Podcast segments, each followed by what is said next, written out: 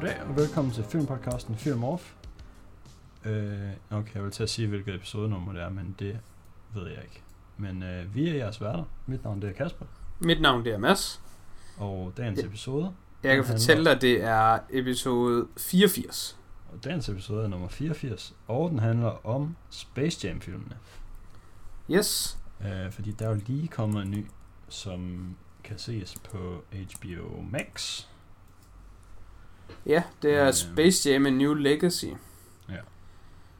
Og det er egentlig lidt sjovt, at vi ser den, fordi der er ikke nogen af os, der har set den originale Space Jam. Så der er nok heller ikke nogen af os, der har noget særligt forhold til Space Jam: A New Legacy. Det er ikke vores nostalgi omkring den gamle, der har drevet os ind i det her projekt, vi har begivet os ud i. Nej, men faktisk, så tænkte jeg, at det er jo netop spændende, at der ikke er noget nostalgi. Så jeg ved ikke, om det er helt rigtigt at sige det her, men på en eller anden måde, så føler jeg, at det er nogle mere objektive reviews og holdninger, vi kan komme med nu, fordi vi ikke har set dem som barn, og så derfor så den giver en masse gratis point og den slags. Det tror jeg, du var helt ret, ja. Jeg ved ikke helt. Jeg tror, det er rigtigt, men det må vi jo se. Ja, men, i forhold til spoilers, ja, så... De her film er unspoilable.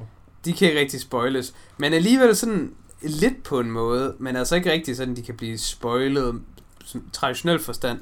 Men jeg vidste faktisk så lidt om Space Jam 1. Sådan, jeg vidste engang sådan, hvad præmissen sådan helt var.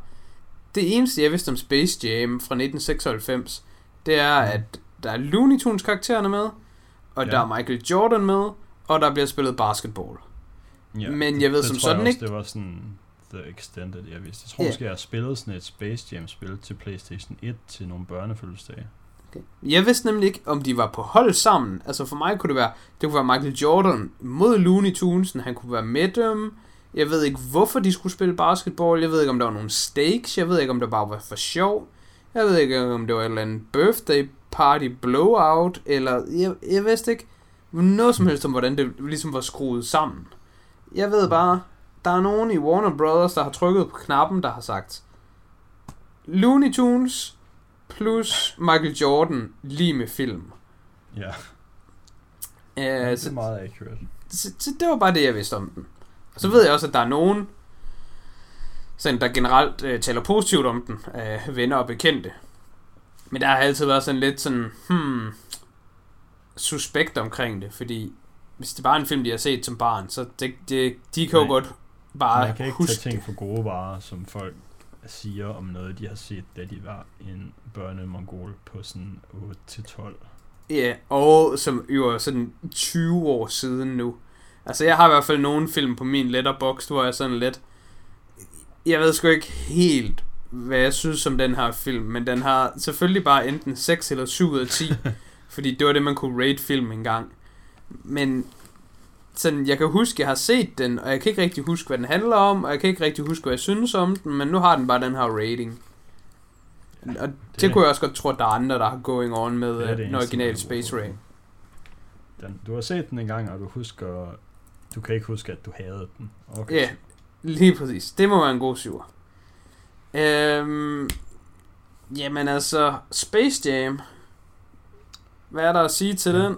Det er Joe Pytka, der har instrueret den. Klassisk Joe Pytka, som han har instrueret... Han har instrueret Space Jam som hans sidste film, hvilket jeg synes er sådan lidt bemærkelsesværdigt, fordi... Altså, tager jeg fejl, hvis jeg tror, at Space Jam, den må da have været en kommerciel succes? Jeg er da ret sikker på, den har været. Det er jeg faktisk ikke helt sikker på. Det kan jo være, den ikke har været der. Jeg tænkte bare, det er sådan lidt sjovt at have den som... Om jeg kan finde ud af det. Jeg kan fortælle dig, at Space Jam havde et budget på $150 million, hvilket var sådan... Okay, nej, jeg tager det i mig igen. Det er den nye, der har det. Okay. Jeg skulle lige til at sige, at det var fucking mange penge i 96. Det er sygt højt budget, så det lød ret vildt. Jeg ved i hvert fald ikke, hvor de penge var røget hen, så lige ned i lommen på Joe Pytka. Budget på 80 mil. Ja. Det er også relativt højt. Dollars, og det tjente den sådan cirka tilbage i Amerika, og worldwide tjente den 230 mil, så det er sådan tæt på 3x. Ja. Og man plejer at sige sådan noget 2x. Ja. Den egentlig skal tjene for at være tjent hjem. Så den tjente... Jeg tror, at den her film, den har også den har flere lag til sig, fordi der har jo nok også været noget merchandise og alt muligt andet, der sådan... det har den helt sikkert. Ja, så man kan sige, sådan en film her kan måske godt bare gå hen og være en succes. Bare være break-even, hvis der så bare er en masse on the side. Ja. Uden at have researchet noget som helst. Sådan okay igen. Ja. Uden at have researchet noget som helst, så stikker jeg bare lige en finger i munden, og lige sådan tager ud og mærker vinden blæse. Og så siger jeg, at den må have været en kommerciel succes. Så det undrer mig bare, at ham, instruktøren, han bare var sådan skdudling out. Men Ja, han har jo heller ikke, altså han har ikke lavet noget sådan bemærkelsesværdigt, ved at våge at påstå inden den her. Nej. Men altså, det kunne bare godt være, at man havde et spring i ens karriere ved sådan en filmsucces her. Der er jo så også en chance for, at okay, måske er han bare ham, der er krediteret for at instruere filmen, fordi der skulle en eller anden på. Men dem, der i virkeligheden har bestemt, hvordan den her film skulle være, det er bare writerne og producerne, der bare har sagt til... til instruktør Joe, nu gør du sådan, at det er sådan her. Ja. Og så har Joe bare gjort det. Ja, det er selvfølgelig rigtigt. Man ved jo ikke, hvor meget folk er inde over sådan noget. Og det her, det kunne godt være sådan en stor filmselskabet har meget mere ind over sådan den her type film, end hvis de bare har et eller andet normalt manuskript, de ligesom får sat i gang. Altså. Nu er det her selvfølgelig ikke en del af en større franchise inden for film specifikt, men det er jo en del af en Looney Tunes franchise, så der er jo helt sikkert nogen, der har en stake, eller hvad man kan sige, i den franchise, som har en idé om, hvordan deres karakterer skal bruges. Det er lidt ligesom med Marvel-filmene, med instruktørerne kan godt få lov til at lave mange af tingene, men når der skal laves fight scenes, så får de bare lige deres eget team ind, og bare lige ordner dem, sådan at fight scenes og action scener generelt egentlig ser ens ud på tværs af hele deres franchise. Ja. Og der har måske også været nogen, der bare har sagt, okay, vi vil have, at Bugs Bunny, han bliver udnyttet på en specifik måde. Ja. Hvad synes du ellers om castet, nu du siger Bugs Bunny? Det behøver ikke kun være Looney Tunes, det kan bare være det hele. Det kan være lige, hvad du har lyst til at snakke om. Til at starte med, så hvis det ikke er gjort tydeligt allerede, så er det ikke nogen, der spiller Michael Jordan. Det er jo bare Michael Jordan, der er med i den her film. Michael Jordan er Michael Jordan. Og Michael Jordan, han er jo ikke en skuespiller. Han er jo en basketballspiller. Ja. Og jeg synes, på trods af det, så gør han faktisk et helt fint stykke arbejde heri. Ikke at han sådan... Ikke at det er en Oscar-vindende performance eller noget, men jeg tænkte aldrig, wow, han er fucking ringe ham der. Og det synes jeg sgu, det er serviceable.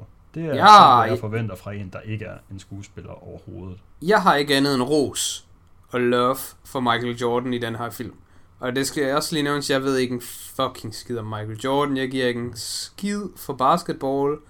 Og alt det, der snakker om Michael Jordan, jeg ved ikke engang, hvor meget jeg sådan køber ind i det. Ja. Om han er sådan den greatest ever, der er sådan lidt...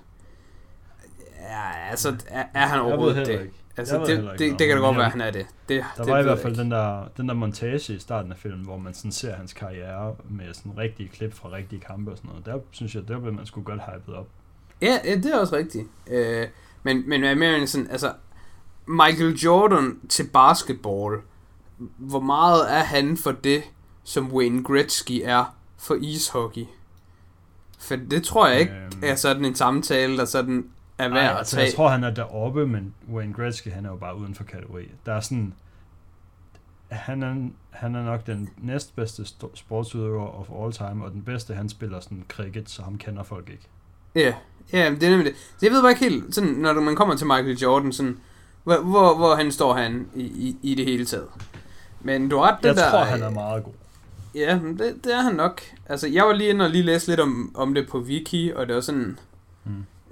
Der er nogle ting, han har nogle rekorder i, og der er nogle ting, han deler nogle rekorder med. Men altså, han er ikke den, der har vundet flest NBA championships. Men det var en eller anden dude, der har vundet 11, men altså, han vandt bare sådan en i 44, 45, 47, 48, 49. Og jeg har det sådan, at alt fra 70'er tidligere, det gælder ikke. Det er også derfor... Det er i hvert fald det er sådan en anden sportsgren. Ja, altså når folk de taler om, Pelé er den bedste fodboldspiller i verdenshistorien, så tænker jeg altid, nah, altså kunne Pelé overhovedet komme på FCK's første hold i dag? Altså, det ved jeg sgu ikke. Måske han kunne, men altså...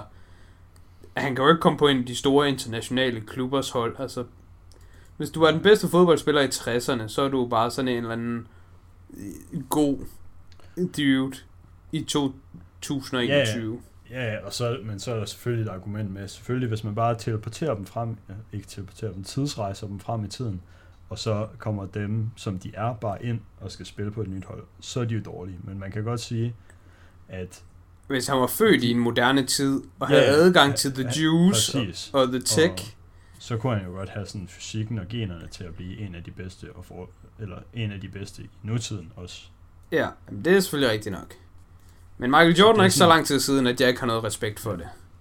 Det var bare det, jeg ville sige. Men jeg ved ikke helt, hvor fantastisk god han er. Men han var rigtig god i filmen, der er jeg enig med dig. Han var ret god til ligesom sådan... Han havde ret meget sådan on-screen charisma og presence. Så jeg synes, han var en god del af filmen. Han havde sådan et eller andet appeal over sig. Ja.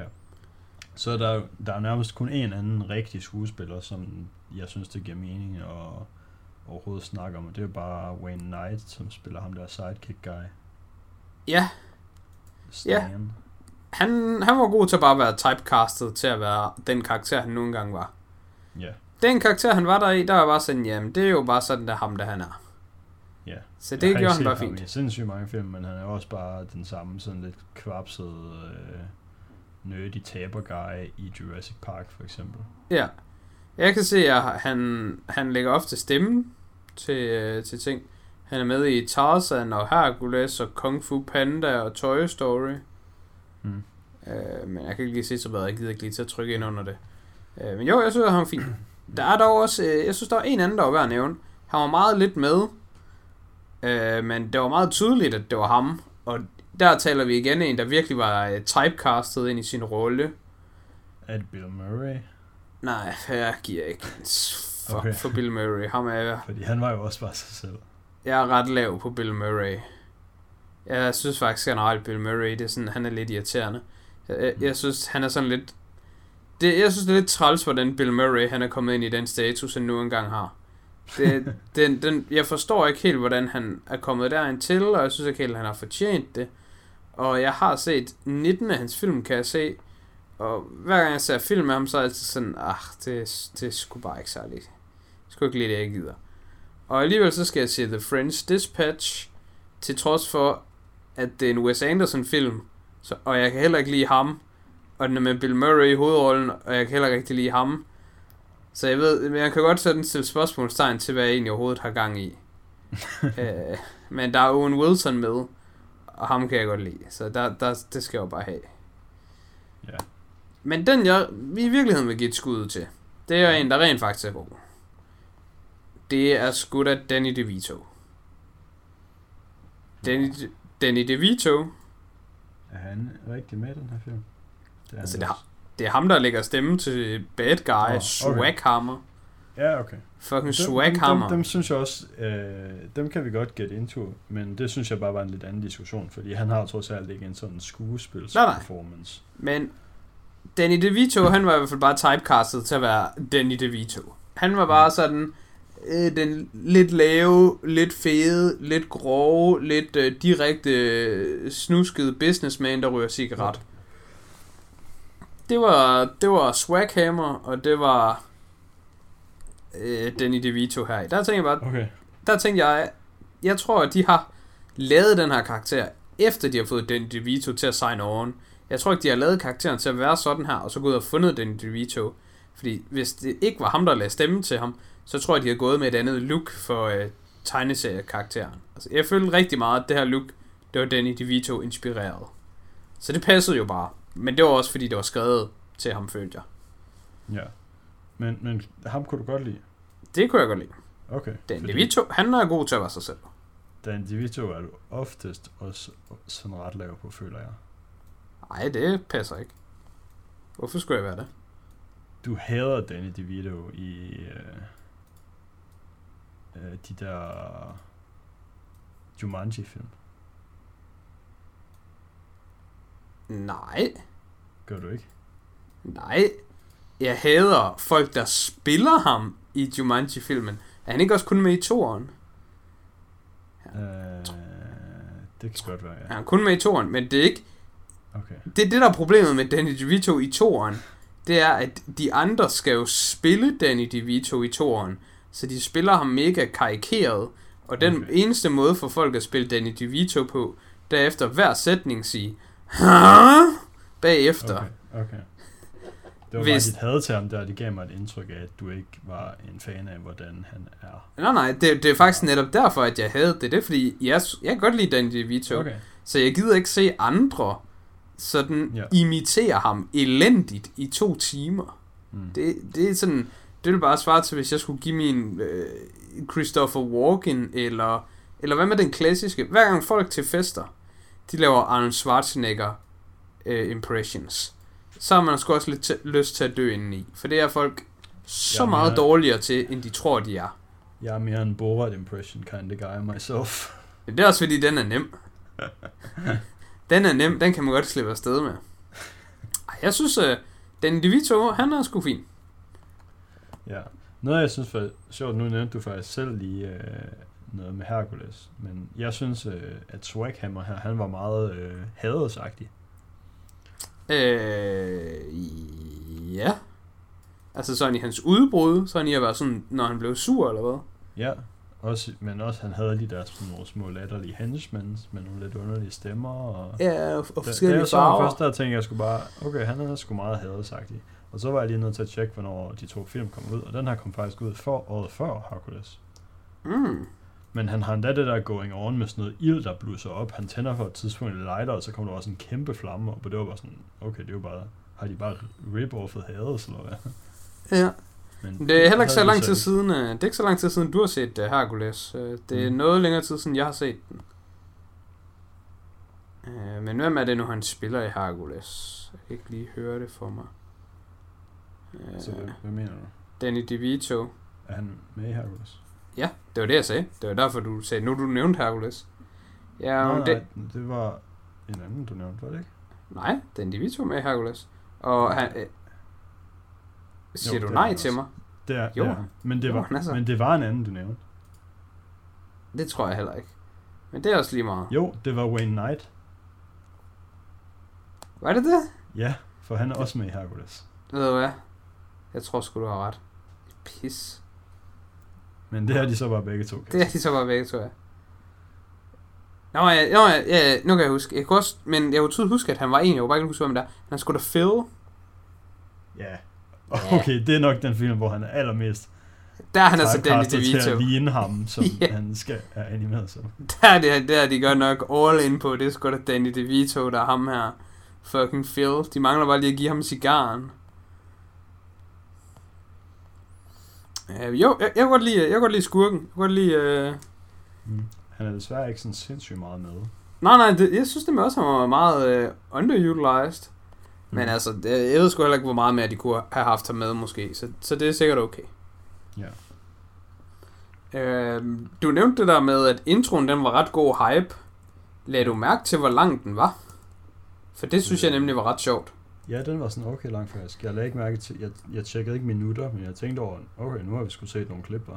Ja, jeg talte nemlig minutter, fordi jeg tænkte det samme. Og inden Space Jam sådan rigtig starter, så er der gået 6 minutter, hvilket er ret vildt.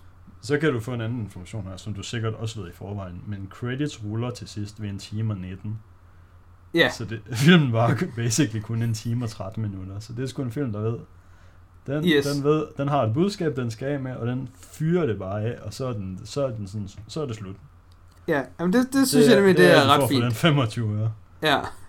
Altså, den var 1 time og 19, og den starter for 6 minutter inden. Ja, det er jo sådan nogle ting, jeg nemlig lægger mærke til. Det synes jeg nemlig også var lidt sjovt her.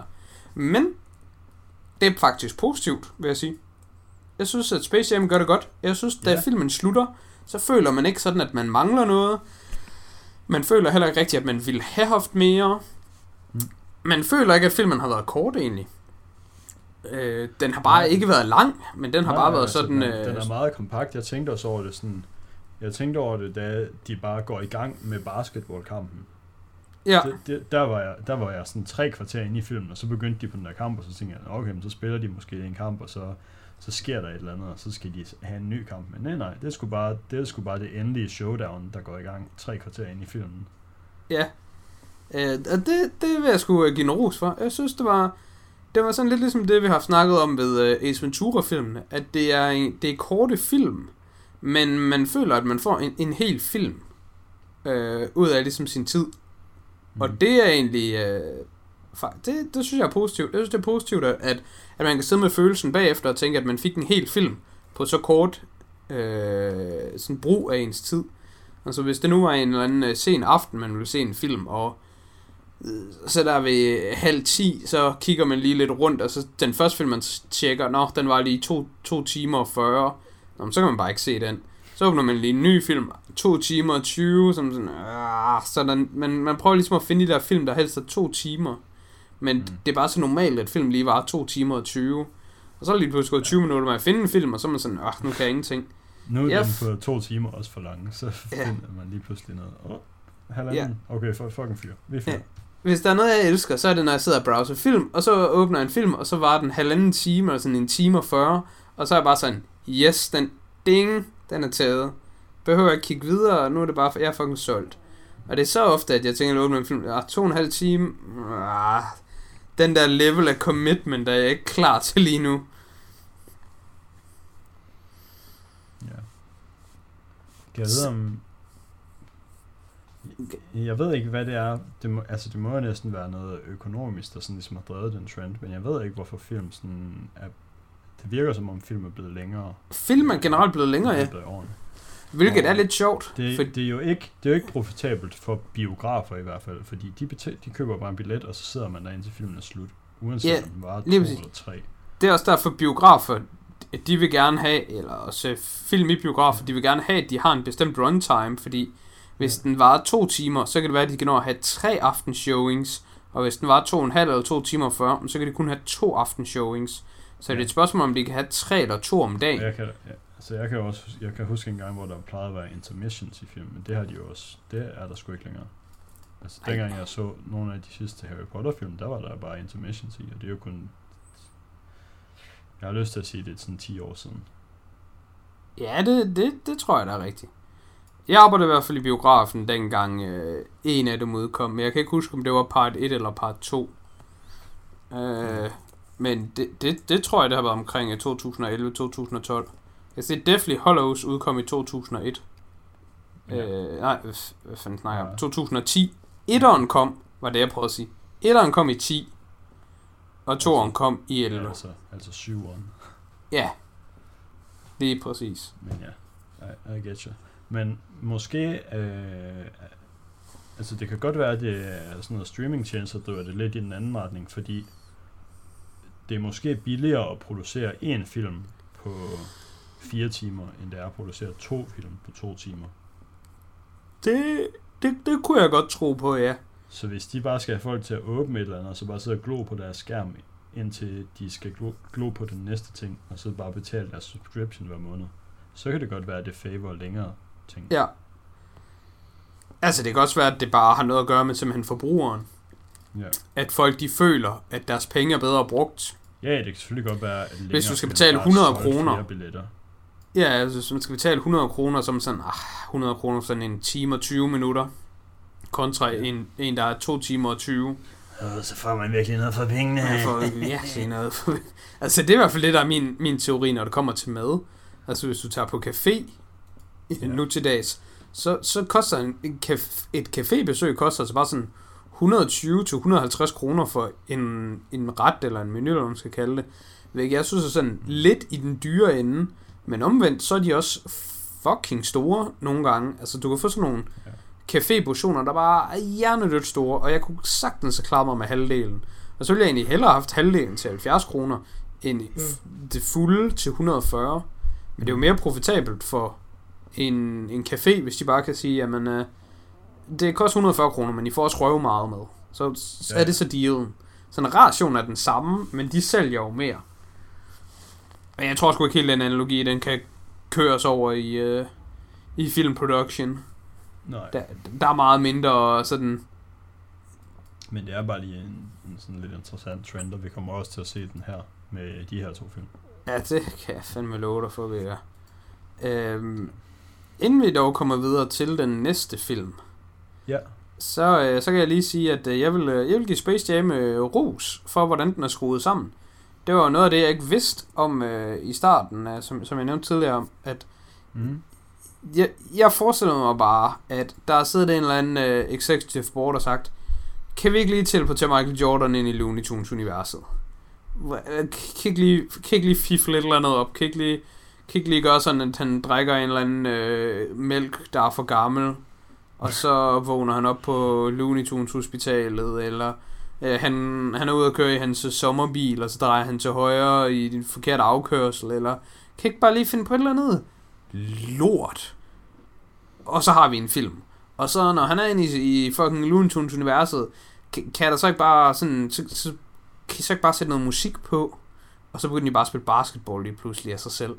Ja, så kan jeg bare lige throw some hoops. Ja, det var det, jeg frygtede ville ske.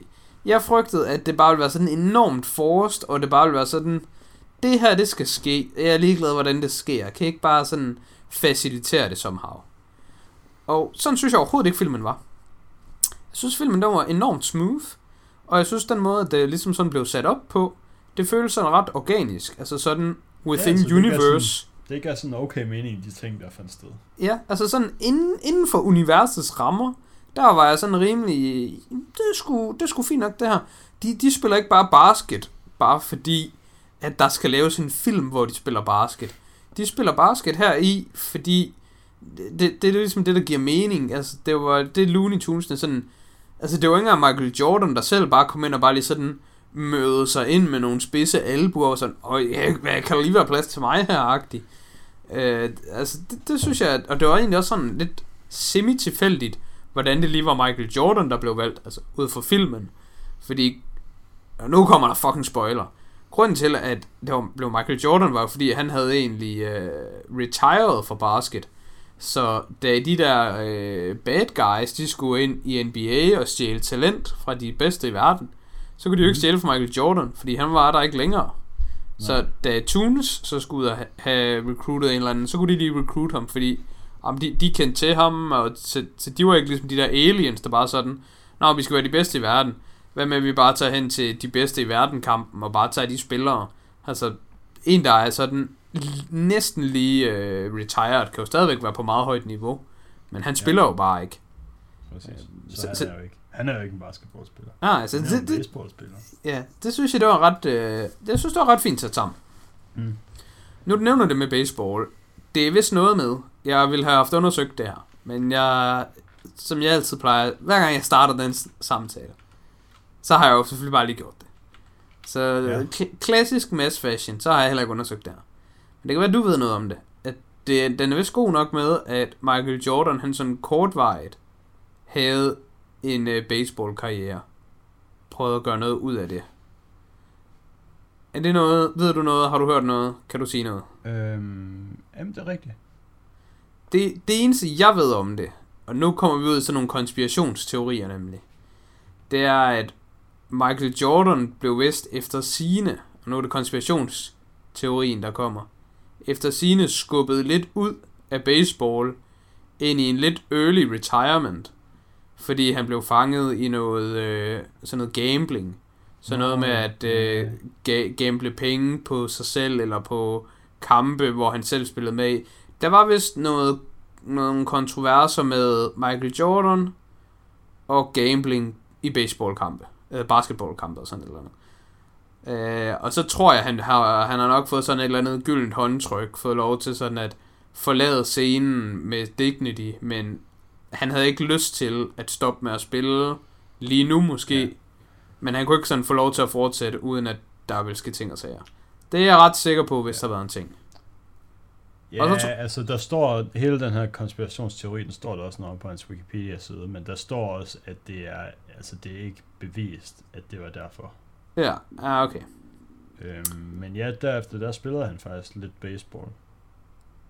Ja. Og så kom han tilbage til NBA efter en eller to sæsoner, tror jeg. Ja, okay. Ja, det har jeg ikke rigtig sat mig i. Men da han spillede baseball i filmen, der blev jeg sådan lidt i tvivl om det, jeg lige sagde med, at han spillede baseball, i virkeligheden transitioned over i det. Om jeg bare var blevet pranked for hårdt, om det bare var sådan plottet af en film, jeg bare havde læst om på Reddit og ikke fattet, at, fordi jeg havde jo ikke set Space Jam før. Så det kunne godt være, at jeg bare læste, og så bare havde troet på, at det er sikkert bare noget, der skete i virkeligheden, I guess. Yeah. Og så ser man det i en film, som sådan, fuck, er det bare... Men så er det så noget, der skete i virkeligheden, som de så har inkorporeret i filmen. Ja. Yeah. Og det synes jeg egentlig var fint nok. Ja. Yeah. Hvad synes du om animationen af alle cartoon-karaktererne? Ja. Den var god, synes jeg. Jeg kunne lide den. Jeg kunne faktisk særlig godt lide Goon Squad. Jeg synes, de var fede. Jeg synes, de der basketballspillere, man så i virkeligheden, der ligesom fik stjålet deres talent, og så blev Goon Squadet lavet om til sådan manifester af dem. Det synes jeg var ret fedt. Og jeg synes også, selvom jeg ikke kendte nogen af de der basketballstjerner, der lige kortvarigt var med, så synes jeg, det var ret fedt. Det var ret fedt at se, og det var ret godt lavet, og jeg kunne forestille mig, at det havde været virkelig sejt, hvis man vidste, hvem fanden Larry Bird var, eller Charles Barkley, eller hvem nogen af dem var. Larry Bird, det var ham, der spillede golf med, tror jeg. Nå, ja, okay. Men altså, han er også basketballspiller. Okay. Det var bare lige det navn, der lige... Ja, det var det navn, jeg lige kunne komme op i mit hoved, der var med. Ja. Ja, jeg synes i hvert fald sådan til at starte med, så var det sgu lidt svært at lige vende mig til den der måde, tingene så ud på, synes jeg. Jeg synes, den der måde, de har prøvet at sådan lave lidt lys og skygge på de animerede karakterer, sådan det ser ud som om, de sådan blender lidt ind i den virkelige verden. Det synes jeg ikke, det var altid, at det så sådan helt lige godt ud. Ja, okay. Det var faktisk ikke helt mit takeaway med det. Ja, nogle gange så gav det lidt sådan en 3D-effekt, og det synes jeg var sådan, det fik det lidt mere over i sådan uncanny valley, i stedet for bare at være sådan, nå, det er bare cartoon characters. Ja, mit takeaway var mere faktisk, at jeg synes ikke rigtigt, de prøvede sådan super godt at få karaktererne til at blende ind i sådan de virkelige scener. For mig var det mere sådan, jeg følte, at de bare sådan anerkender, at det her, det virker jo ikke. Det her, det ser jo ikke rigtigt ud. Så det, i stedet for at prøve at få det til at se virkeligt ud, så åbner vi bare op til, at det her, det passer jo ikke sammen. Altså, det ville jo være fedt, hvis det var sådan, men det tror jeg desværre ikke, det er tilfældet. Jeg tror, de prøvede lidt og ramte lidt for siden af. Ja, okay. Men jeg tolkede det i hvert fald bare som om... Ja. Jeg tolkede det nemlig som om, at det her, det ser jo obviously ikke ordentligt ud, men det ved de godt, det ikke gør, og det ved de godt, de ikke kunne få til at se ordentligt ud. Så i stedet for at prøve at få det til at sådan med nogle skygger og noget lys og sådan noget, så er det sgu mere bare sådan, vi plopper bare dem her ind, og så er det sgu bare fint. Ja, men der er sgu bare sådan lys og skygger og ting. Ja. Jeg følte ikke på noget tidspunkt, at de prøvede seriøst at få det til at se godt ud. Men nej. Det kan selvfølgelig godt være, at de gjorde det. Ja, det er svært at vurdere. Det er en stor forskel på at se den her film i 96 og på at se den 25 år senere. Ja. Men altså, ja, jeg synes ikke, det var sådan super godt, men jeg kunne også godt abstrahere fra det, så det var ikke sådan katastrofalt for mig. Ja. Jeg synes nemlig stilen var god, altså tegnestilen. Altså det vi nogle gange har talt om. Altså jeg synes det modsatte her i forhold til er det Akira den hedder. Jeg synes eksekveringen her i Space Jam, den var selvfølgelig dårlig. Altså på et teknisk punkt der fungerede det ikke. Men jeg synes stilen var god, så det fik det ligesom til at fungere. Fordi stilen var, at det skulle være sådan dårligt. Så derfor så passede det bare sammen. Ja. Men det ved jeg sgu ikke helt, om det giver mening. Jeg synes, den var godt lavet. Jeg synes, den var lavet på en måde, som jeg synes, den skulle laves. Ja. Det minder mig lidt om det visuelle der. Den var nok lavet lidt, ligesom jeg også synes, lyden var lavet deri. Eller soundtracket er det vel egentlig rettere, det jeg vil tale om. Men jeg synes, hele filmen virkede bare som om, at den var lavet til, at det her, det skal sgu bare være noget, børn kan lide. Det her, det skal sgu bare være sådan, du kan tage børn fra 8 til 12 ind, og så vil de være fucking psyched over at se det her. Og det mål, det følte jeg, at de ramte enormt godt. Jeg tænkte nemlig... Det er sgu bare James Newton Howard, som har lavet fucking alt muligt. Jamen, jeg synes, at soundtracket... det bærer jo selvfølgelig nok også præg af, at filmen er så kort, så man kan ikke rigtig have særlig lange klip af sange, hvis der skal være mange med. Men jeg synes, der var helt vildt mange sange med i den her film. Og jeg synes, der var så mange sange med, at det føltes som om, de har nok haft prøvet at lave sådan en eller anden hits for kids-agtig CD. Sådan en Space Jam CD, hvor der lige er sådan 12-13 lækre numre på.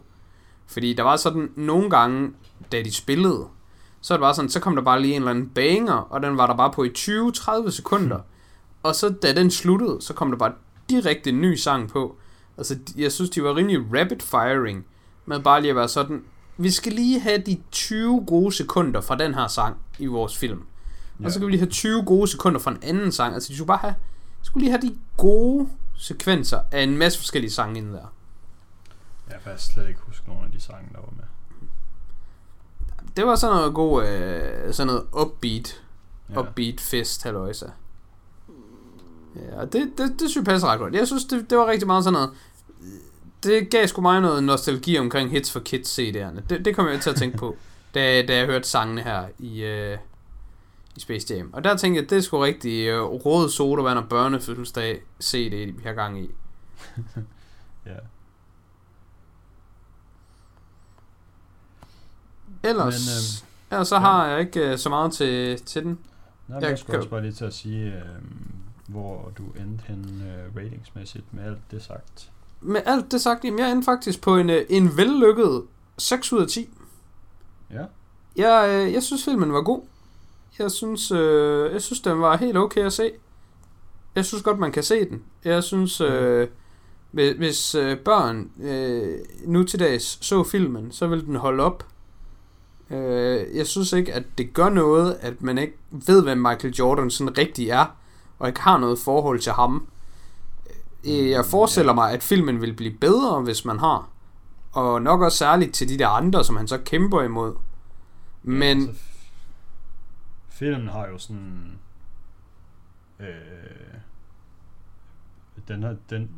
Vi kigger lige på budgettet, og den tjente jo sådan okay, både i USA og worldwide. Og jeg føler, at det mest er en USA-ting, det der med at vide rigtig meget om basketball. Hvis man ikke er fra Amerika, og man ved meget om basketball på det, så er det fordi, man sådan... Så det er sådan, man går op i det. Ja, I Danmark, der ved man ikke bare, hvem Charles Barkley er. Nej. På samme måde, som man ved, hvem Ronaldo er. Nej. Men det er også det samme som... Altså, nu tænker jeg bare, hvis en, der var 8 i dag, så Space Jam, så ville det bare fungere fint. Ja, og... men det er også det, jeg mener. De har måske været nødt til at lave filmen. Ikke været nødt til, men de har lavet filmen på en måde, så det også har været tilfældet dengang.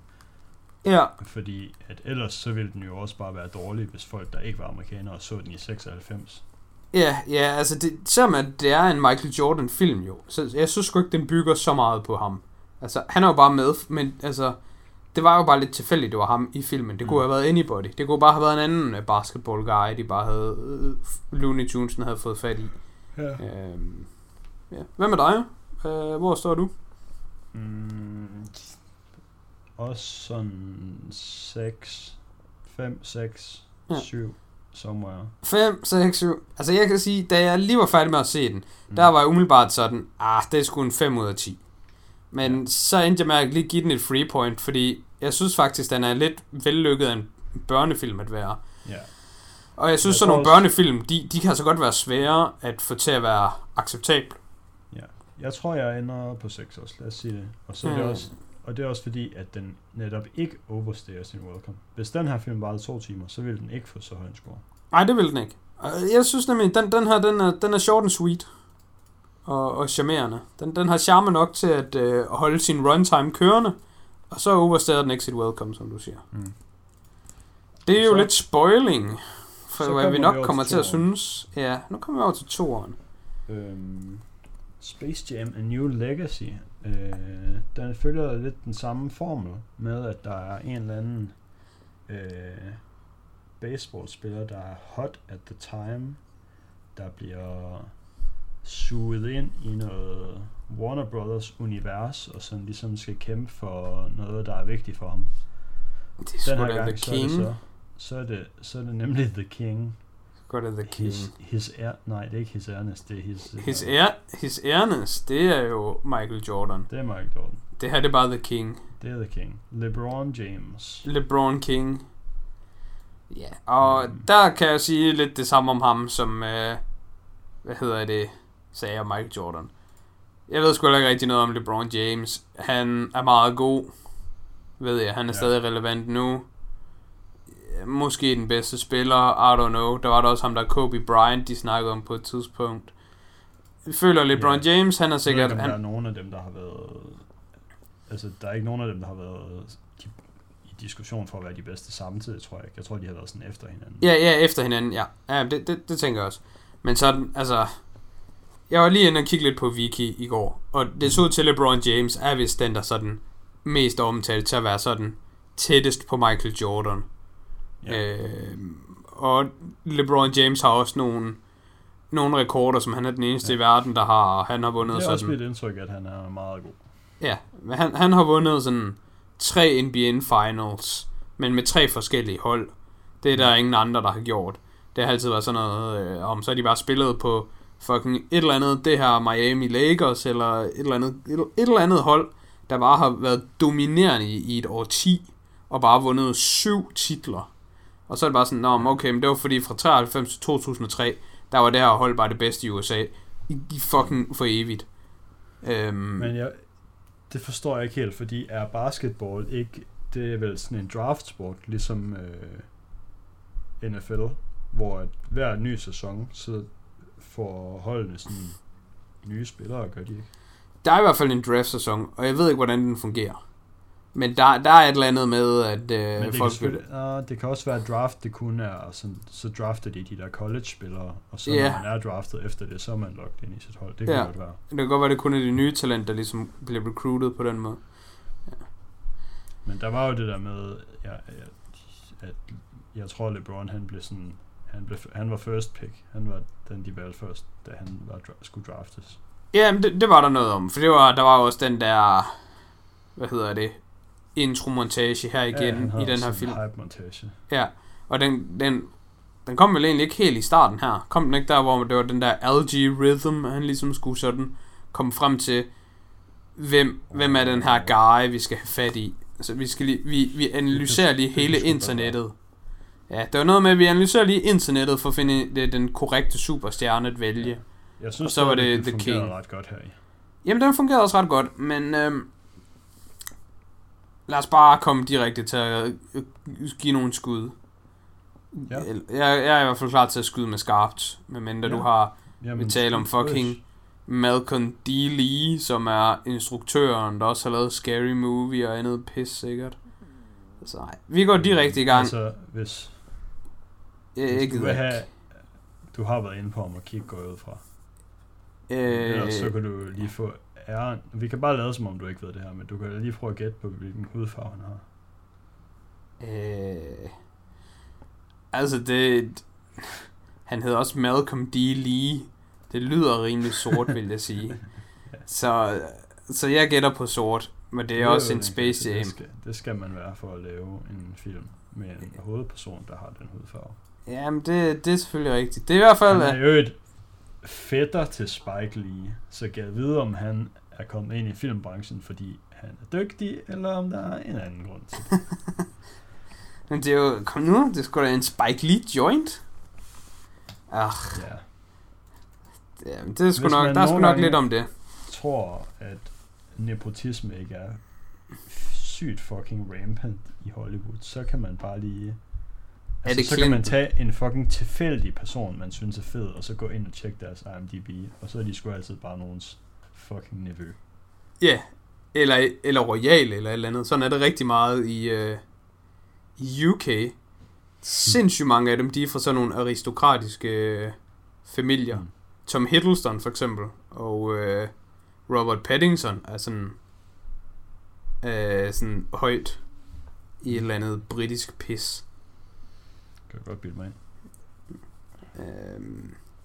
Nu begynder jeg bare lige at skyde med skarp, for der er mange ting at sige om den her katastrofe af en film. Ja. For det første, så synes jeg, det er enormt træls, at jeg skal til at være så negativ omkring den her film.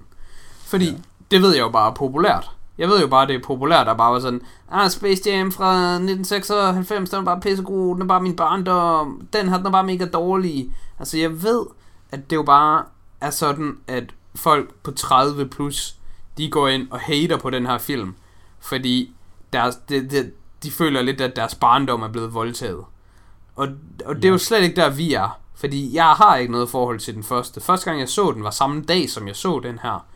Så derfor synes jeg, det er lidt træls, at nu ender jeg med at være i samme kategori som de andre. Men det føler jeg ufortjent. Space Jam: A New Legacy fortjener bare kritik, fordi den er noget pis. Men der er nogle enkelte ting, jeg er glad for ved den. Ja. Eller ikke ved filmen. Der er én ting, jeg er glad for ved filmen. Resten er noget lort. Men jeg er glad for, at filmen giver mig en mulighed for at kunne sige det her nu på vores podcast. Fordi jeg har en del gange talt om, der er en god film, der er dårlig, og der er dårlige film, der er gode. Men det lyder som om, jeg ikke er sådan villig til at tale om sådan, der må da også findes gode film, der er gode. Og den kommer vi også en gang imellem ind på. Men nu, mine damer og herrer, nu kommer vi ind på den sjældne kombination. Space Jam: A New Legacy, det er en dårlig film, der er dårlig. Jeg vil gå så langt at sige, at den originale Space Jam, det er en dårlig film, der er god. Ja. Det her, det er bare en dårlig film, der er dårlig. Og der er så mange ting, hvor jeg bare var sådan, sad og rullede med øjnene, og sad og sådan, sagde sådan en lyde af utilfredshed, og var generelt bare sådan i dårligt humør, mens jeg så den her film. Ja. Fordi der er så mange små scener, der bare sådan generer en. Jeg synes ikke, filmen er dårlig som sådan. Den er bare heller god, men den er bare fyldt op med sådan nogle træls ting. Ja. Nogle rigtig træls ting. Jeg ved ikke, om vi skal starte med at bare nitpick, eller med noget af det lidt større. Det er nok bedre at starte med nogle lidt større ting. Ja. For det første, plottet. Det virker bare som om, at Warner Brothers executives har sagt, jeg vil gerne have LeBron James, han basketballer den op sammen med Looney Tunes. Og jeg er ligeglad med, hvordan det fungerer. I kan sætte et eller andet musik på, eller få ham til at tage den forkerte afkørsel. I kan få ham til at blive suget ind i en matrix. Jeg er totalt ligeglad med, hvad der sker. Så længe det bare LeBron James. Og så var der nogen, der lige var sådan, hvad var det, du sagde der til sidst? Suget ind i en matrix, sagde du? Oh. Yes. Og det er sådan, hvorfor er det LeBron James? Altså, hvorfor er der ham der LG Rhythm, han har fucking knækkede koden til, det er The King, vi skal have. Altså, det er bare sådan, Michael Jordan, han passede ind i etteren, fordi det var sådan lidt, in universe gav det mening, det var ham. Her, der er det bare, hvorfor det er LeBron James? Det er fordi, det her Warner Bros. Bestemt. De kunne bare have haft sådan, nu skal det bare være Tom Cruise, vi vil have fat i, eller, jeg kunne se det her lige sådan være The Rock. Altså, den rolle, LeBron James har i Space Jam: A New Legacy, den kunne jeg se The Rock have. Vi kunne bare lave montagen om til, at nu det er The Rock, der er et eller andet The King of Social Media, og så er det bare ham, der skal ind der, og så siger han nej til at være med, og så bliver han forced til at være med, og så spiller de noget musik, og så skal de løbe kondiløb og løfte vægt, eller en pis med nogle Looney Tunes. Altså, det er bare LeBron James i den her film, fordi der er de valgt. Mm. Og det synes jeg overhovedet ikke er særlig smooth. Jeg synes, det er sådan lidt... Altså, det er nok ikke sådan, det er ment, men jeg synes, det er sådan lidt sjovt på en måde. Det føles som om Warner Brothers sådan gør grin med sig selv, fordi selv inde i filmen er der det her med, okay, hvordan laver vi bare den mest profitable ting, og så er folk bare sådan, ah, det er da fucking dumt det der. Men det er jo også bare det, de har gjort i virkeligheden. Ja. Yeah. Så det er sådan lidt, det er sådan lidt selvreflektivt, men det føles måske også til, at de er for dumme til det, så i stedet for, så er de bare sådan, de falder over deres egen fødder i stedet for. Ja, men det ville jo kun, altså det kan også være, det var fordi vi danskere ikke ved en skid. Men det, jeg ville jo kun gå med til den præmis, hvis jeg følte, den var sand. Mm. Det er den jo bare ikke for LeBron James. Altså, jeg siger ikke, LeBron James ikke er en stor stjerne. Han er da en stor stjerne. Altså, han er da endda en verdensstjerne. Altså, jeg ved jo godt, at LeBron James er et navn, som jeg ikke ved noget om. Altså, LeBron James er jo et brand. Men altså, yeah, der er jo bare andre, der er større end ham. Eller mere passende. Altså, hvis målet var at få en eller anden computeralgoritme til at spytte navnet ud på sådan det bedste valg til en eller anden form for franchise, sådan overlap, så vil det aldrig nogensinde være LeBron James. Fordi han er jo... var jo endda, det var bare det der, vi har snakket om, hvis man bare kunne, hvis man bare vil ind og se en film, og så man kunne bare sige, okay, jeg vil gerne have deepfaket den her skuespiller oven på skuespilleren i den her film. Yeah. Så skulle de bare gøre det med LeBron James i alle film, men det er jo sindssygt urealistisk, at Nicolas Cage ikke er den første skuespiller, man vil prøve at gøre det med. Det er jo bare The Cage Master, man skal have gang i der. Altså, men det er også sådan... no way, man udvikler den teknologi, og så er det ikke Nick Cage, man gør det på først. Nick Cage, han, det vil man nok, men det er nok også lige så meget, fordi Nick Cage, han er sådan, den har kørt rundt om sig selv så mange gange, den idé, at den er bare blevet god nu. Så Nick Cage, han er jo, det gode ved ham er, at han er jo både et meme, men også ikke et meme på samme tid. Men LeBron James kunne aldrig nogensinde være den der person, de leder efter i filmen. Fordi han har jo stadigvæk en karriere i basketball. Hvis han skulle alle de der ting, han bare skulle være sådan...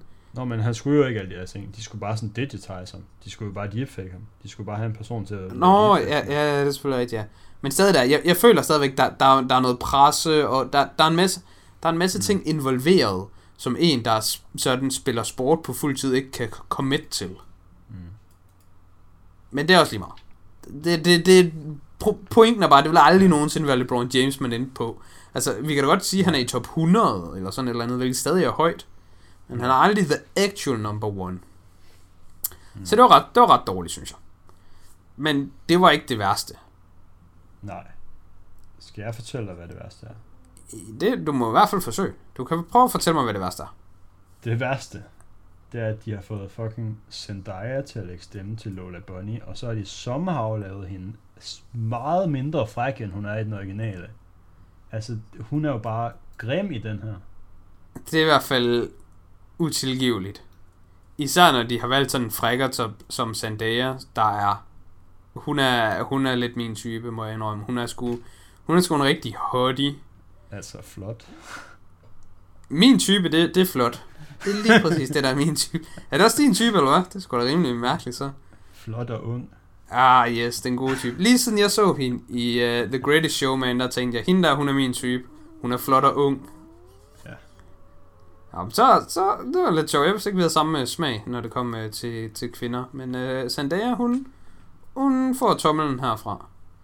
Jeg lagde dog ikke mærke til, at det var hende, der lagde stemme til hende, men det kan jeg godt se nu. Det lagde jeg heller ikke mærke til, før jeg læste det endnu. Men altså, det... Ja, generelt grafikken, den synes jeg er gået over i... Den er nemlig gået over i det modsatte. I den her film, der... Det er lavet til 3D. Katastrofalt. De prøver nemlig at være sådan lidt, vi gør det realistisk. Yeah. Vi prøver at få det til at blende inden, sådan det skal føles rigtigt. Den i 96, den synes jeg havde udtrykket, det her... Det kan vi jo ikke få til at fungere. Så vi lader bare være med at prøve. Det er sgu bare sådan her, det er. Så må I bare acceptere det. Den her, den synes jeg, den prøver at pull off bare sådan. Ej, kom nu, det er ægte. Fordi man har dem til at bare være fake, og så ryger de lige igennem ægthedsmaskinen, og bare bliver sådan mærkelig. Ja, yeah, det er jo sådan, Don Cheadle, hvorfor skulle du fuck det op for alle der? Ja. Yeah. Men altså, han fucker jo bare alt op for alle. Så det er også noget, jeg er glad for ved den her film. Noget, den her film, den også kan få mig til at highlight, det er... Jeg synes ofte, jeg roser folk i film, for jeg synes, at de har god screen presence, eller de passer godt ind i filmen, og sådan nogle ting. Men ofte, så er det jo sådan noget med, at det er jo bare omkring karakterer, jeg godt kan lide. Og så bliver det lidt sådan lidt... Er det karakteren, der er god, eller er det skuespilleren, der er god, eller er det begge dele? Mm. I den her film, der synes jeg, der er to karakterer, der er helt forfærdelige. Altså, de er virkelig forfærdelige. De er sådan, hver gang de siger noget, og hver gang de er med i en scene, så havde jeg det dårligt. Men jeg synes, at de begge to gjorde det godt. Så nu har jeg endelig en mulighed for at være sådan, kunne tale om, at kunne adskille karakteren fra skuespilleren. Jeg synes, Don Cheadle, ham ved vi jo bare fint. Yeah. Og hver gang han var i den her film, der var sådan, please God, no. Og så synes jeg også, at Rick Joe, der spillede Dominic, LeBron James' søn, yeah. Jeg synes faktisk, han var rigtig god.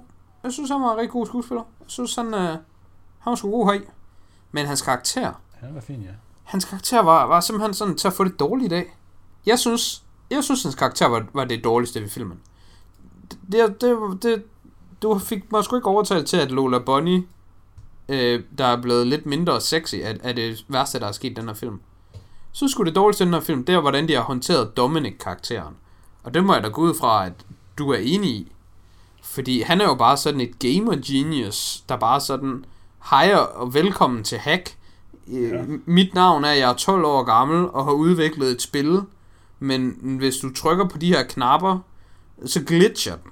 Og Kasper, du ved godt, hvad en glitch betyder. Kom nu.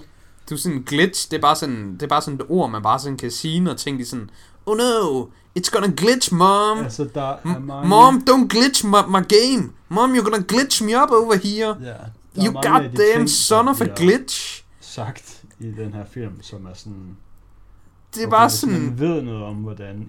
Hvis man nogensinde har hørt 10 minutters forklaring om, hvordan noget som helst IT virker, så ved man, at de ord, der bliver sagt i den her film, de er bare på niveau med den der... det er forfærdeligt. Den der... Hvad fuck er det? Det hedder det der... Crime Show, NCIS-episode, hvor de sidder to personer og har på et tastatur for at blive... Nej, den der, hvor de sidder to og taster løs på et tastatur for at undgå at blive hacket. Amen. Og så til sidst er der bare en, der trækker stikket ud.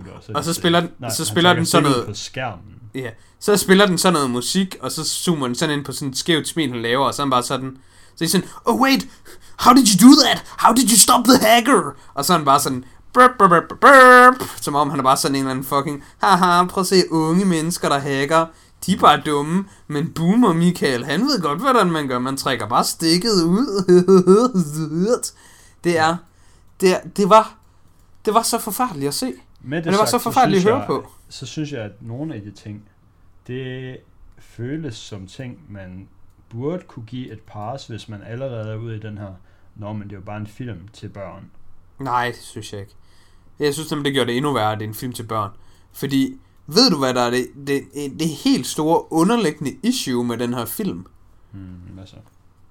I Space Jam fra 1996, hvem er stjernen deri?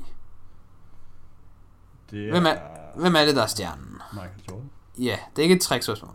Det er jo Michael Jordan, han er jo stjernen. Okay, hvem er så gudgameren i Space Jam: A New Legacy? Hvem er det, der er stjernen? Hvem er det, der er verdenstalentet? For det er ikke LeBron James, hvis du spørger mig. Det er fucking Neo, a.k.a. Dominic, der bare i en alder af 12 år bare kan se The Matrix. Jeg synes, han er alt for overpowered. Han sidder bare hjemme i hans fucking soveværelse og bare laver spil, der bare sådan virker og ser godt ud og bare sådan kunne releases. Det der spil, han har lavet, det er jo ikke særlig avanceret. Nej, men jeg synes, det er mere avanceret, at han er 12. Yeah. Jeg synes ham der, han er bare sådan, hello, I'm just a regular old Joe. Jeg er bare 12 år, bare sådan, this is my passion.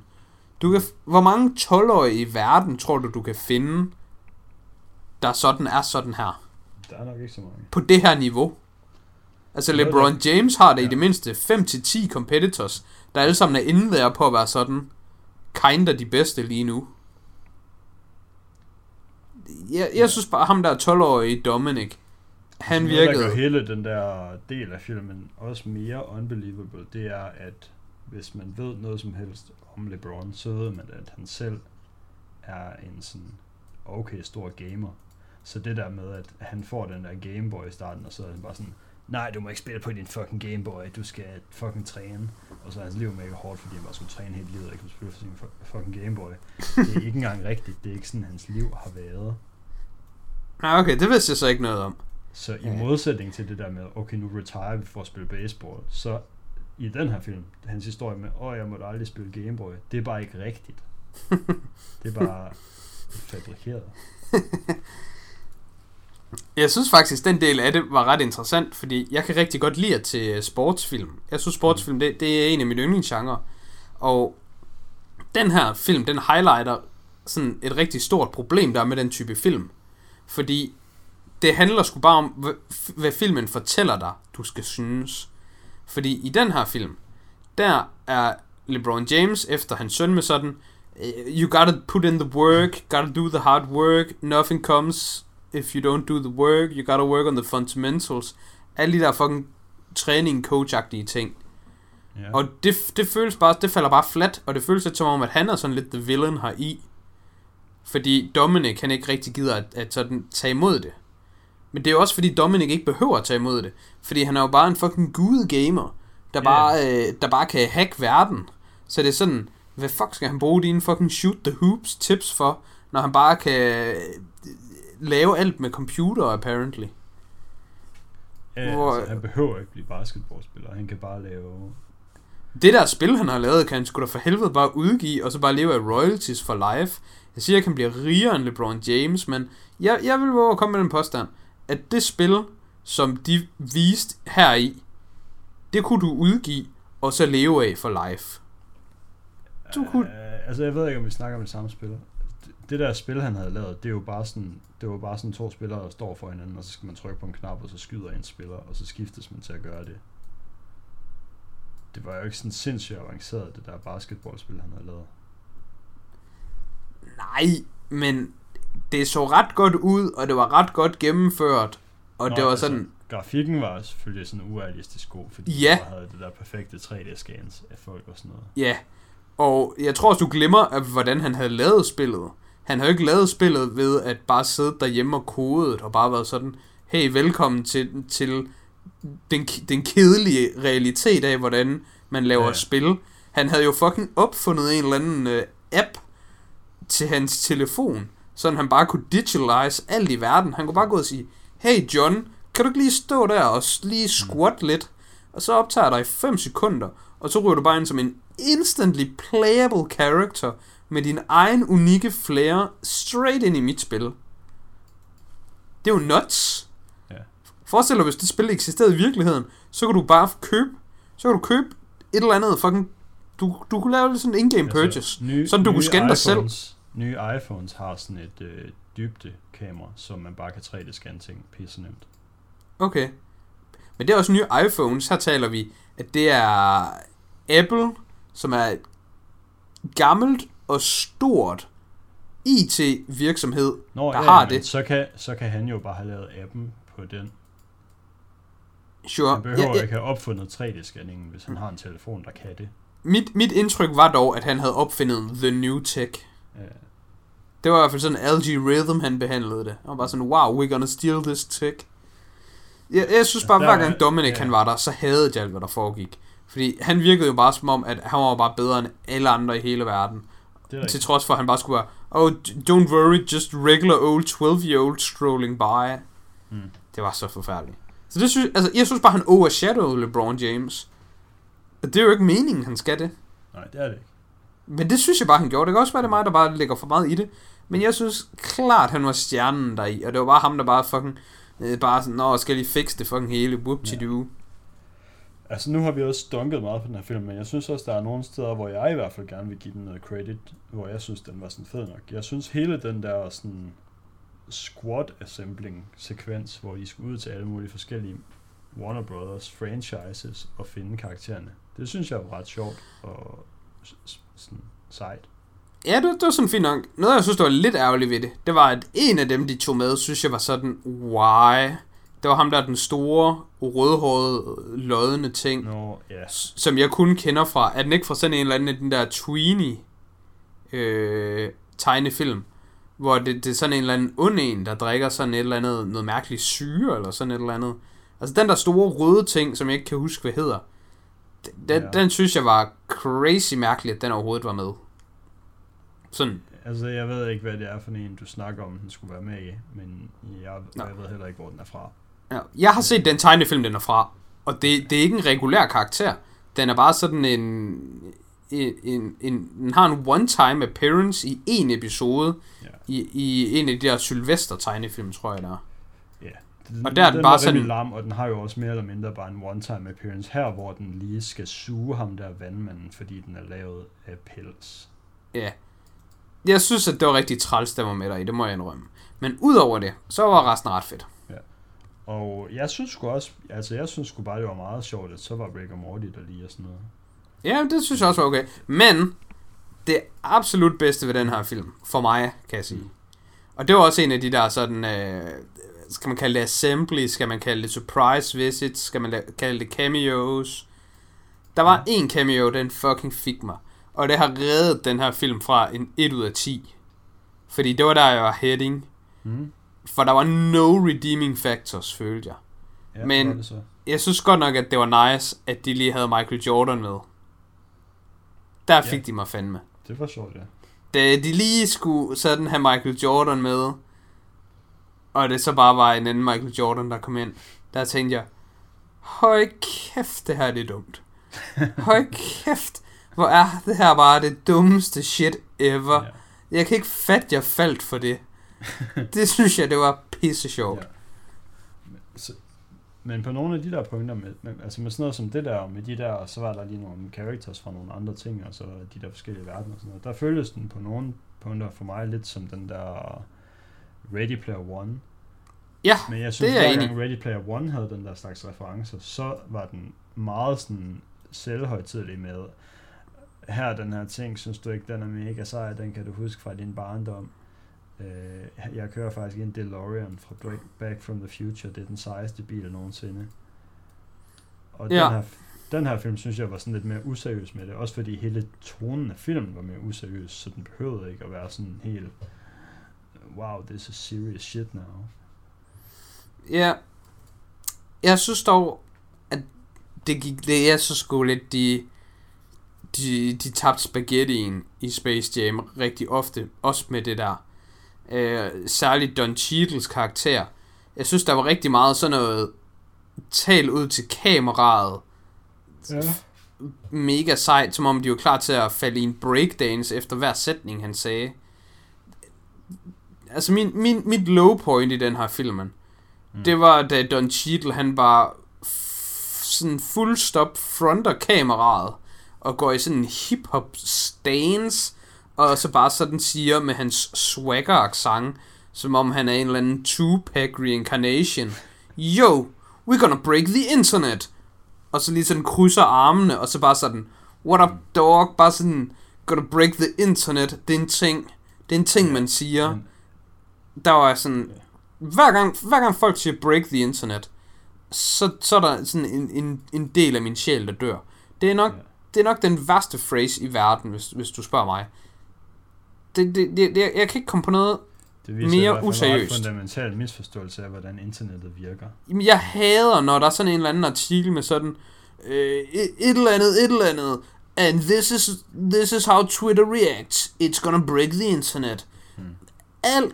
Alle artikler, alle der bruger ordene break the internet, jeg får det helt fysisk dårligt og sådan noget. Det er sådan helt, jeg kan ikke, altså det er cringe på så højt et niveau, at det sådan manifesterer sig fysisk i min krop. Og det var også forfærdeligt. Break the internet ikke en reference til Kim Kardashians røv, jo. Jo, præcis. Det er lige præcis det der. Hvorfor så det er sådan, det her? Det er den værste superhelte origin story nogensinde. Break the internet. Det er sådan, det er jo ikke engang noget, du har lyst til at associere dig med. Kim Kardashians fede røv i den her børnefilm, eller hvad? Altså, det vil du ikke associeres med, men sådan noget, det jeg bare føler, de vil i den her film, der er de ved et eller andet piss-trending. Og de ved ikke, hvad det skal være, og de ved ikke, hvordan man skal gøre det. Så de fucking kaster bare hashtag op. Break the internet. Hashtag king. Hashtag fucking... Yes. De kaster simpelthen bare op over væggen og gulvet, og alt bliver bare sølet ind i bræk og lort og pis. Og så håber de bare, der er et eller andet, der stiks. Og jeg synes godt nok, look how they massacred my boy, Don Cheadle. Han var godt nok bare et levende meme, og ikke på den gode måde her. Høj kæft, en sell-out. Han var rimelig sølle. Og fuck, det var ringe. Kæmpe respekt til The Don for bare at tage imod en masse penge for at lave noget lort. Det, hvis der er noget, jeg kan fucking respektere folk for, så er det fandme det. Altså det sjove er, at jeg havde tæt på 0 respekt for Don Cheadle i forvejen. Det er kun nyligt, jeg har fundet det. Efter vi så Oceans 11, 12 og 13, hvor jeg synes, der er han fandme legit i. Men altså hver gang jeg ser ham, så er jeg sådan, Don Cheadle, hold nu din kæft, der er sgu da ikke nogen i ham. Fuck for dig, din lorte War Machine karriere. Du er bare, ved du hvad du er? Du er en washed up, nu skulle jeg selv sige Vin Diesel, men Denzel Washington. Denzel Washington, han er den gode version, og Don Cheadle, han er den dårlige version. Og jeg ved ikke, hvorfor det er sådan op i min hjerne. Men jeg synes bare, han er en dårlig Denzel. Mm. Men jeg kommer lidt around på ham. Nu synes jeg ikke bare, han er straight up dårlig. Nu synes jeg bare, at han var god i Oceans-filmene. Og han var også, altså, han var også fin her i, men hans karakter var sådan... Ja, han sagde sine linjer med believably.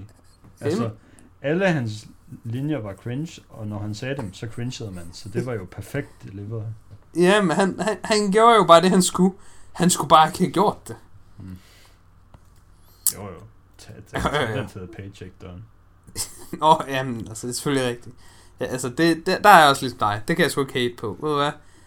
Take the money and run. Sku i orden. Noget, der var lidt interessant ved den her film. Så nu vil vi godt nok løbe lidt ud i noget runtime. Men da jeg var ved at se filmen, der blev jeg afbrudt og lige skulle ordne noget. Yeah. Så jeg blev nødt til at sætte filmen på pause. Og så kunne jeg først se resten af filmen dagen efter. Og jamen det sjove var, at efter jeg havde set, jeg kom ind til sådan en time og 35, tror jeg det var. Og det var lige præcis der, hvor de havde spillet den første basketballkamp. Og de var færdige med den. Og ham sønnen, han havde fået en t-shirt. Og de var bare alle sammen homies. Og det hele var bare slut. Yeah. Og der tænkte jeg faktisk, det er samme kamp, ikke? Det er bare i halvlejen. Ja, det er halvlejen, ja. Der følte jeg, da jeg tænkte tilbage på filmen, der havde jeg sådan lidt en out-of-body experience, hvor jeg tænkte, er filmen egentlig ikke slut? Jeg ved, at jeg stoppede filmen med en halv time tilbage, så det skal jeg jo hjem og se. Men jeg har jo, den er jo slut. Hvad fanden kan der komme? Så jeg er jo sådan virkelig nysgerrig på, da jeg skulle komme tilbage og se resten af filmen, fordi oppe i min hjerne, den var jo slut, men jeg vidste, der var en halv time tilbage, så hvordan kunne der være mere tilbage? Men så er det jo bare, fordi de går ind i second halvleg, og de der goon squad, de bliver lige lavet til sådan nogle Tekken-agtige figurer, eller sådan noget, alle mulige ting. Og jeg synes faktisk ikke, det var dårligt. Nej, goon squad er grimme hele filmen. Ja, grimme hele filmen, okay. Men får de ikke sådan nogle... Nå, der kommer bare ham der ekstra garden. Kronos. Der kommer også LG Rhythm, han kommer også selv ind op. Ja, han kommer selv til at være. Det var sådan set ikke, fordi det blev dårligere bagefter. Det blev bare strukket ud. Ja. Det blev heller ikke sådan bedre, synes jeg. Det var det samme, men mere af det. Så der var det, jeg tænkte. Jeg tror sgu bare, de skulle have koldet det sjovt. Ja. Yeah. Det tror jeg også bare var fint. Så tror jeg, jeg havde endt på en tilforladelig 3 ud af 10. Mm. Men som der er lige nu, der har jeg sgu valgt at give den her 2 ud af 10. Og jeg synes, den var cringe, og jeg synes, den tog lang tid, og jeg synes, den var utilgivelig at se. Og jeg synes også, moralen var dårlig. Fordi moralen var bare sådan noget, LeBron James er efter hans søn, og hans søn er bare sådan lidt, dog, jeg har alligevel styr på hele verden. Og så slutter den med, at det havde han også alligevel. Ja. Så jeg ved altså, sgu ikke. Med alt det, vi har sagt, så synes jeg faktisk ikke, at den her var sådan, så slem at se. Altså, jeg synes ikke, den var sådan... Jeg synes ikke, den var så meget dårligere end den første. Jeg synes, den var sådan... Det var da en efterfølger. Ja, okay. Det der er mit problem, og nu lyder jeg som sådan en meget 2021 woke-agtig type. Jeg synes heller ikke, den her film var dårlig. Og det kommer måske godt lyde som, nu skifter jeg ikke i, og nu prøver jeg bare lige. Men måske har jeg bare formuleret mig selv dårligt. Fordi jeg synes ikke, filmen er dårlig. Jeg synes, filmen er offensive. Jeg blev fornærmet af at se den her film. Men ikke sådan fornærmet i form af sådan den der klassiske Twitter-wokeness. Men jeg følte simpelthen, at min intelligens, den blev insulted op til flere gange. Yeah. Altså når Don Cheadle, han lige siger, hey, yo, yo, yo, what up, foo? We're gonna break the internet, dog. Og så bare sådan kigger, bare sådan straight ind i kameraet, og bare sådan, this, you want this? This the good shit, you want this good shit? Der er sådan, det der, det vil jeg overhovedet ikke have. Og alene det, I tror, jeg vil have det, det får mig til at have det dårligt med mig selv, på jeres vegne, og på, sådan, hele verden har det bare dårligt nu. Fordi I gjorde det. Det I gjorde nu, gjorde verden til et dårligere sted. Det var sådan, jeg havde det med nogle af scenerne. Ja. Og det var jo ikke, fordi det var dårligt. Det var bare sådan... Ja. Jeg tror, jeg ender med at give den 4 ud af 10. Ja. Men jeg tror også, jeg er mere striks, når det kommer til sådan noget, det er hårdt at se-agtigt. Ja. Men jeg vil til gengæld sige, at hvis man bare er 8 i dag, og skal se noget pis, ligesom man var 8, dengang den første kom, og skulle se noget pis, så tror jeg, man... Altså, du kan, den kan man sagtens se som et mongolbarn, den her. Nå, men det er lige præcis det, der er mit problem med filmen, Kasper. Det, der er mit problem med filmen, det er, at du vil kunne sætte den her på for et barn. Og så vil barnet se den, og bare være sådan, #breaktheinternet, og så bare være sådan en af de der klassiske pismider, man bare sådan ikke gider at have. Det er det, der er mit problem med filmen. Det, der er mit problem med filmen, det er, at jeg synes, den enabler børn til at være, som jeg ikke gider at have, de er. Jeg gider ikke have, at de fucking hip-hop swagger rundt og siger, break the internet, dog, mens de flusher deres Fortnite-dans. Og alt det, altså, det, sådan noget vil jeg ikke have. Fair. De må se fucking de originale Disney-film, som jeg så, da jeg var barn. Og så må de synes, de er gode. Det må de gerne. Der er jeg meget snæversynet. De må ikke se fucking Boss Baby og så være sådan, haha, poop-emojien er sjov. Det er bare forbudt. Der går jeg lige ind og bare lige gatekeeper entertainment. Det der er mit største problem med børnefilm og børneunderholdning. Det er sådan, jeg er heller ikke, der er jeg enig med dig, jeg er ikke til kun i tvivl om, at den her, den er et hit for børn. Men det er jo fordi alt er et fucking hit for børn. Altså alt der er fucking bare noget pis. Og jeg synes, det er dårligt pis. Jeg gider ikke have sådan en eller anden snotvalp, der går og fucking breaker the internet på mig. Det gider jeg ikke. Ja, okay. Men det var sikkert også nok om det. Nu har jeg i hvert fald ævlet om det samme i lang tid, tænker jeg. Ja. Vil du fortælle, hvad vi har på menuen til næste uge? Ja. Næste uge der er det en cruise special. Nej. Skud ud til Tom Cruise. Det blev det jo ikke.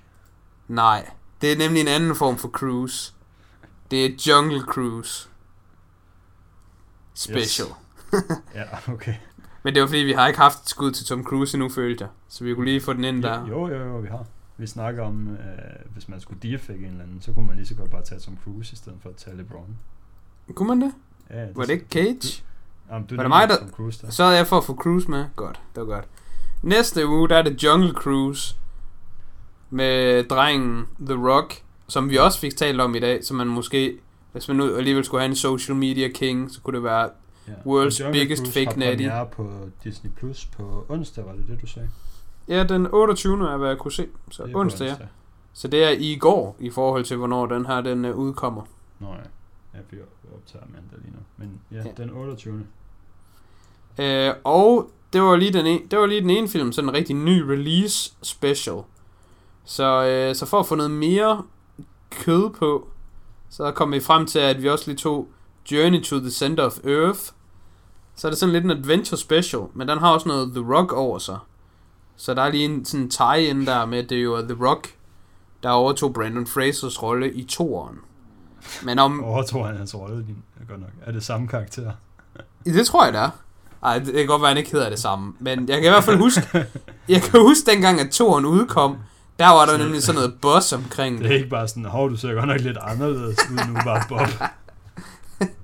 Ja, det ved jeg sgu faktisk ikke. Det ville være rimelig grineren. Det er faktisk lige før, jeg kunne gå så langt at sige, at det er ikke engang super usandsynligt, at de bare har sådan en eller anden hey, wow, du godt nok ser lidt anderledes ud, John. Og så er han bare sådan, yeah, been hitting the gym dog, eller sådan et eller andet.